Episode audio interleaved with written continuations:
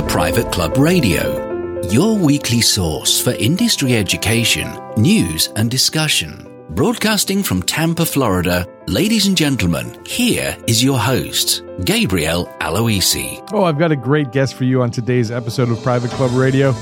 We're speaking with Henry DeLozier. He's partner at Global Golf Advisors, and we've got a ton to talk about. We discuss real estate, what's going on there. We discuss trends in board governance, and so much more. You're going to enjoy this one for sure. I am en route to Little Rock, Arkansas. Me and Norm Spitzig are going to be talking to the CMAA chapter of Arkansas and discussing some wildly successful membership marketing tactics and strategies for all generations. I'll be covering millennials and Generation X. Norm's going to be covering the baby boomers. And it's going to be a lot of fun. If you're interested in having us talk at one of your chapter meetings, one of your board retreats, please get in touch with either me or Norm. My email is gabe at privateclubagency.com. Just recorded the 100th episode this week with Rick Coffey, and it's going to be a blast. We're only a few short episodes away.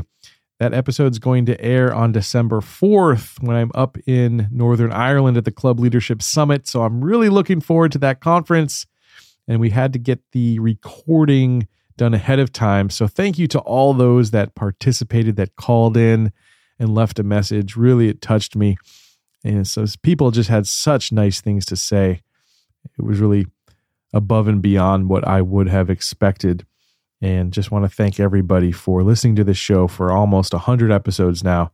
It's my pleasure to put this on for you each and every Monday. And thanks to all the guests who have been there throughout the show now, going on nearly two years. We haven't missed a Monday yet. I don't plan to miss one moving forward. But thanks to all the guests who have contributed and been there for us to provide their knowledge yeah, so we can further our careers and grow this industry that we all love. All right, without further ado, I'm going to bring on Mr. DeLozier.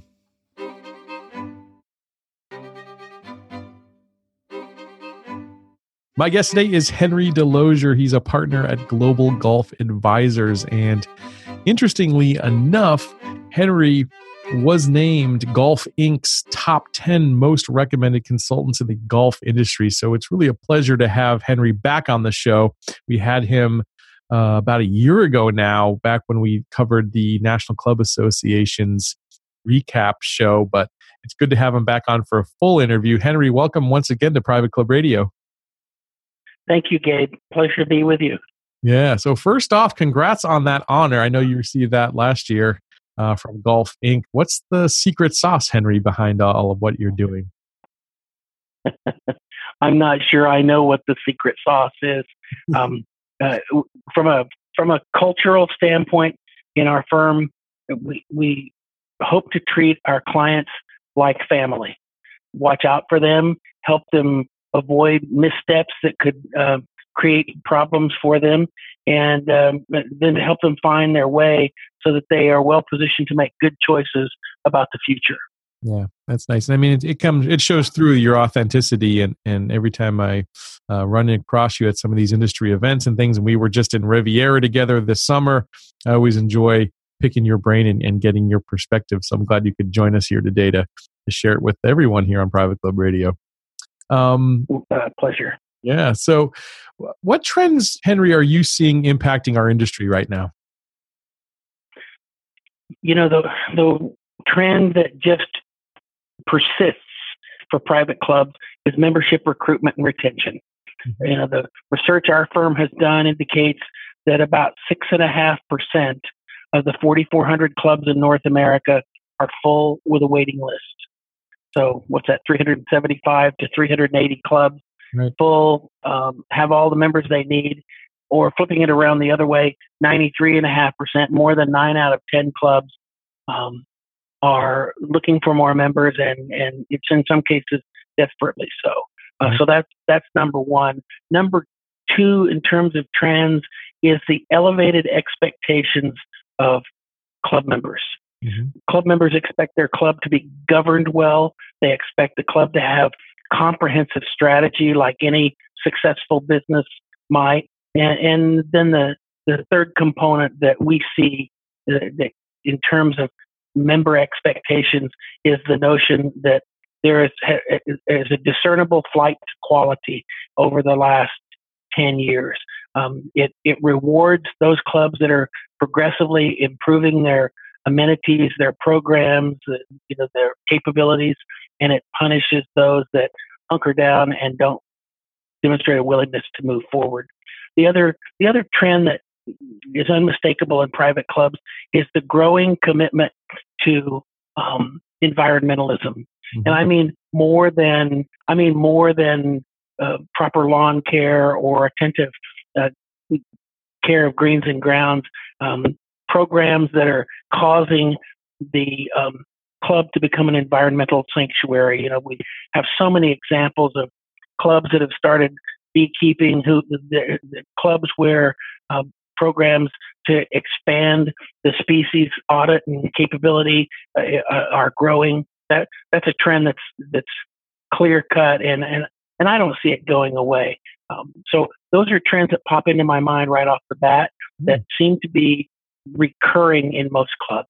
Good stuff there, Henry. Now, I know that uh, speaking of environmentalism, you've actually served as chairman of Audubon International, which is a pretty cool little known fact, most likely to most people. Um, has that always been a passion of yours, and what is that like? Uh, I grew up on a farm, so I saw up close and personal uh, how what we do uh, with the land and with the earth that we've been given uh, matters. And uh, so it, it certainly car- has been a thing that carried through in my life. Um, and I find it so uh, gratifying in my work to see so many people who are dedicated to creating a safe haven in their clubs, uh, in creating a place where families can truly enjoy the, the natural beauties that their clubs offer. So, yeah, it is a theme that kind of carries through. And perhaps I see it because I'm sensitive to it, but I also think I see it because so many other people can see it as well. Sure. Yeah, absolutely. Well, let's get back to your one of your your main points there in terms of some of the trends that you're seeing impact the industry. You talked about governance. So, let's take a little deeper dive there, Henry, and maybe you could give us a couple of your maybe top top 2 or 3 tips for clubs that want to become a little bit better in their governance structure. Yes, I'd be happy to. The the first one is simply the willingness to focus on proper governance. Um, nonprofit governance is well documented. I'm I'm proud to work with uh, a gentleman by the name of Fred Laughlin, who literally wrote the book, which is the club management. I'm sorry, the club governance model. Mm-hmm. Fred uh, spent 40 years at PricewaterhouseCoopers, leading their nonprofit governance practice. Uh, Fred joined Global Golf Advisors several years ago and is really a master in this field.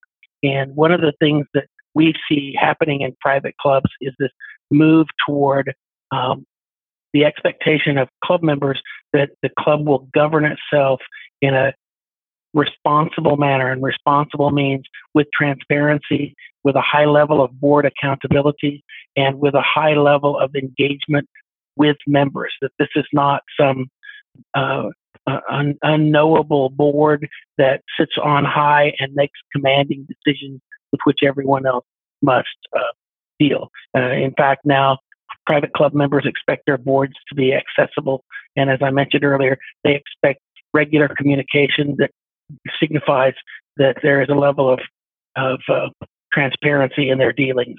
Um, such basic things as uh, board confidentiality commitment so that the decisions and activities of the board do not leak out into the into the bar or onto the first tee. Mm-hmm. Um, members expect boards will commonly understand the requirement that there not be a conflict of interest so that um, board board members are not making decisions that directly benefit them. That that is considered to be a standard practice nowadays. You know, the the old habit of someone who owns the local insurance company who also happens to be on the board and happens to direct the insurance policy or the insurance program of the club to their firm. Right. Uh, those those those behaviors are no longer uh, tolerated in most private clubs. The the other matter of governance that we see is more precision. And I, by precision, I mean there's been a steady decline over the last decade in the number of board members. You know, now our research says that the average number of board members is 9.2, mm-hmm. uh, down from over 11 just a couple of years ago.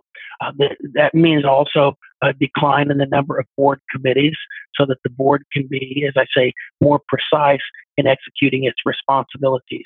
Uh, an, another good example of where boards are are being more um, accountable uh, in their dealings is in the in the issue of how people are nominated for board service. Uh, you know, used to be it was the old boys network where everyone knew that friends of, of certain people would be nominated for the board and certain other people would not. Mm-hmm. And the process is becoming more democratic and more inclusive so that club members can see that their club is well led and can participate in governance where they choose to do so. Yeah. Yeah.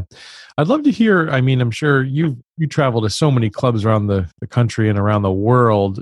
Is there one horror story without naming any names that might be a good example of, of what not to do and, and, and give people some insights on on how to avoid that?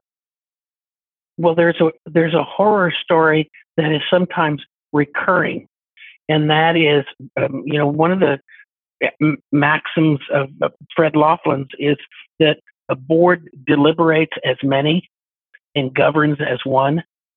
In, in other words, it's it's understood and acceptable that there should be differences of opinion that the in the boardroom those boardroom issues should be discussed openly candidly uh, certainly respectfully but there shouldn't be any punches pulled once the board has made a decision, however, then the board needs to go forth and all of the board members need to be able to go to the to the men's lounge or the first tee. And when put upon by one of their friends as to how the heck did the board make this decision i know you don't agree with that. The proper answer is i strongly support the the work of the board. And as a member of the board i support the decision that has been made. And really, that's enough said on that topic, as opposed to, well, I really didn't like this program. And as you know, I'm opposed to it, but it was a pet project of Gabe's. So now we're stuck with it. Right. And, you know, that's, that's not responsible governance. So if the, if, if a board is going to govern as one, uh, it needs to be able to maintain a level of discretion. We see that that matter of discretion violated routinely in so many clubs. So um, without naming names, that's a, that's a shoe that that that fits many clubs. Sure. Yeah. What's the best advice you'd have for going about and kind of changing a culture of that kind of gossip going on, or you know those those types of backroom conversations? It's it's a matter of holding of of the board members holding one another accountable. Yeah. It's it's a matter of someone speaking up in the boardroom and saying, "Okay, tough decision. I know we're not all on board with that, let's just revisit the fact that we've made a commitment that one of our performance criteria for this board is we're going to maintain a level of confidentiality for what is, is discussed and decided in the boardroom stays in the boardroom. Is everyone is everyone still on board with that and committed to it? Mm-hmm. And then if you know, and you know, the remarkable things thing about private clubs is the, the, the word travels fast, and bad bad news seems to travel even faster. And so uh, then the question becomes um, did everyone honor that commitment? Right. Or did someone leave the boardroom and spill the beans? Right. And um, th- then the board members need to hold one another accountable that, hey, uh, I thought we had decided this wasn't going to be leaked out. Now I'm hearing about it in the men's grill. Now I'm hearing about it at the from the moms around the swimming pool. Um, we've got to redouble our efforts and be more discreet and more uh, mutually respectful of the decision making that we do. Mm-hmm. Yeah, right. Absolutely. So, so it, you, know, under the head for me, under the heading of horror stories, that's one I seem to see a lot. I can imagine. Yeah, I bet.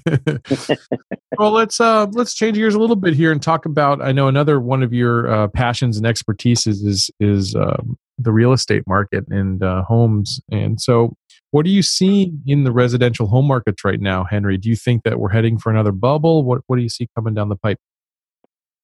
Well, the housing market in many municipalities, in many of metropolitan statistical areas, is more inflated now than it was in 2007.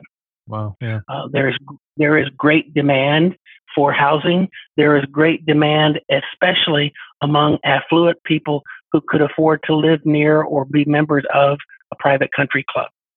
So this is a great time for private clubs. You know, I've said that for several years now because all of the attributes that drive growth for private clubs are evident. And at the same time, most clubs, seven out of 10 of the clubs developed in the last 30 years or so, are developed for the purpose of advancing or increasing the value of real property adjacent to the club, whether that's in a resort, whether that's in a private club community. So the activities of the housing market certainly are going to impact private clubs. They have been lifting private clubs for the last several years, really since the recessionary cycle. Yeah. There was a period of time where there was a drag and there was a shortage of supply of, of the, the type of housing that uh, people of means would, would, would want to buy. That has been good for many club communities. And at the same time, uh, somewhere, I believe, in 2018 or 2019, we're going to see a slowdown that is going to catch some clubs unprepared. The, the clubs that have not been watching their local market conditions, that have not been tracking sales activity around their club, may find themselves ill prepared for a market that may soften or slow, and that and that suggests that bearing in mind that nine out of 10 clubs are still looking for more members. They, the private clubs are well advised to see that your new member pipeline is full, that you have a lot of prospects, that you have many leads coming to the club because you're going to need those to get you through a tough time. Yep. Yeah, yeah, I think you're you're right on there. Now, I know I'm kind of putting you on the spot here, Henry, but are there any particular areas of the country that you'd be a little bit more bullish about or more bearish about? Well, uh, Florida is is really running hot right now. Florida markets on on both of the south south and uh, southeast and southwest coasts are vibrant. There are a lot of home and housing activity, and so those are th- those are markets that are running really well right now. The Texas markets have been modest uh, in the wake of Hurricane Harvey and the impacts from that in the in the likely scenario that sees oil and gas prices escalating, that will drive new housing growth and new housing activity in the state of Texas. Mm-hmm. Um, market, uh, uh, uh you know, a market like Seattle has exploded. You know, long uh, a home for Boeing and Microsoft. Now Amazon dramatically impacting that market in terms of people of economic means um, looking to buy homes or, or rent apartments, uh, a, a, very prosperous market. You know, there's a an interesting characteristic that we observed in the last recessionary cycle, and that was in markets where there is a convergence of state universities and a state capital, there is more stable, uh, more is a more stable housing economy. You know, and if you if you really think about it, there, those are a lot of government jobs. There are a lot of people who can qualify for a mortgage. So cities like, uh, let's say, Columbia, South Carolina, or Austin, Texas, Lincoln, Nebraska, Madison, Wisconsin, they don't go crazy hot when the market is running well. Mm-hmm. And they also don't cool off as extremely and lose market value as, as other markets that are that ebb and flow with the tide. So um, certain characteristics come into play, and it's important for leaders of clubs and managers of clubs to understand how the housing market is going to impact them. Yeah. Yep. Absolutely. And it's good that you've you've got you guys, Global Golf Advisors, as such a wonderful resource in that area. Uh, so I definitely recommend Thank if you. are interested more in, in the, in the residential side of things and the home markets that definitely get in touch with Henry and discuss it further with him. Um, last thing I wanted to ask you about, Henry, is that you recently conducted some pretty interesting millennial research. And I was wondering if you could share some of the findings from that report and what you saw as being some of the more interesting things that came out of it. There were several things, Gabe, and thank you. Uh, that work was uh, in, in fairness to my colleagues, we have a number of millennials working at Global Golf Advisors, nice. and they really embraced this study uh, because, candidly, as as we all do, they were going to the World Conference, they were going to other meetings, um, NCA's annual meeting, and what we hear so often is, um, uh, well, the millennials are not interested in clubs. Well, the millennials don't play golf, and of course, they weren't so sure that it's that easy to throw a loop around all millennials everywhere. And what what our research showed was um, that first of all, millennials have a broader range of interests, and when it comes to a club, they want their club to be inclusive.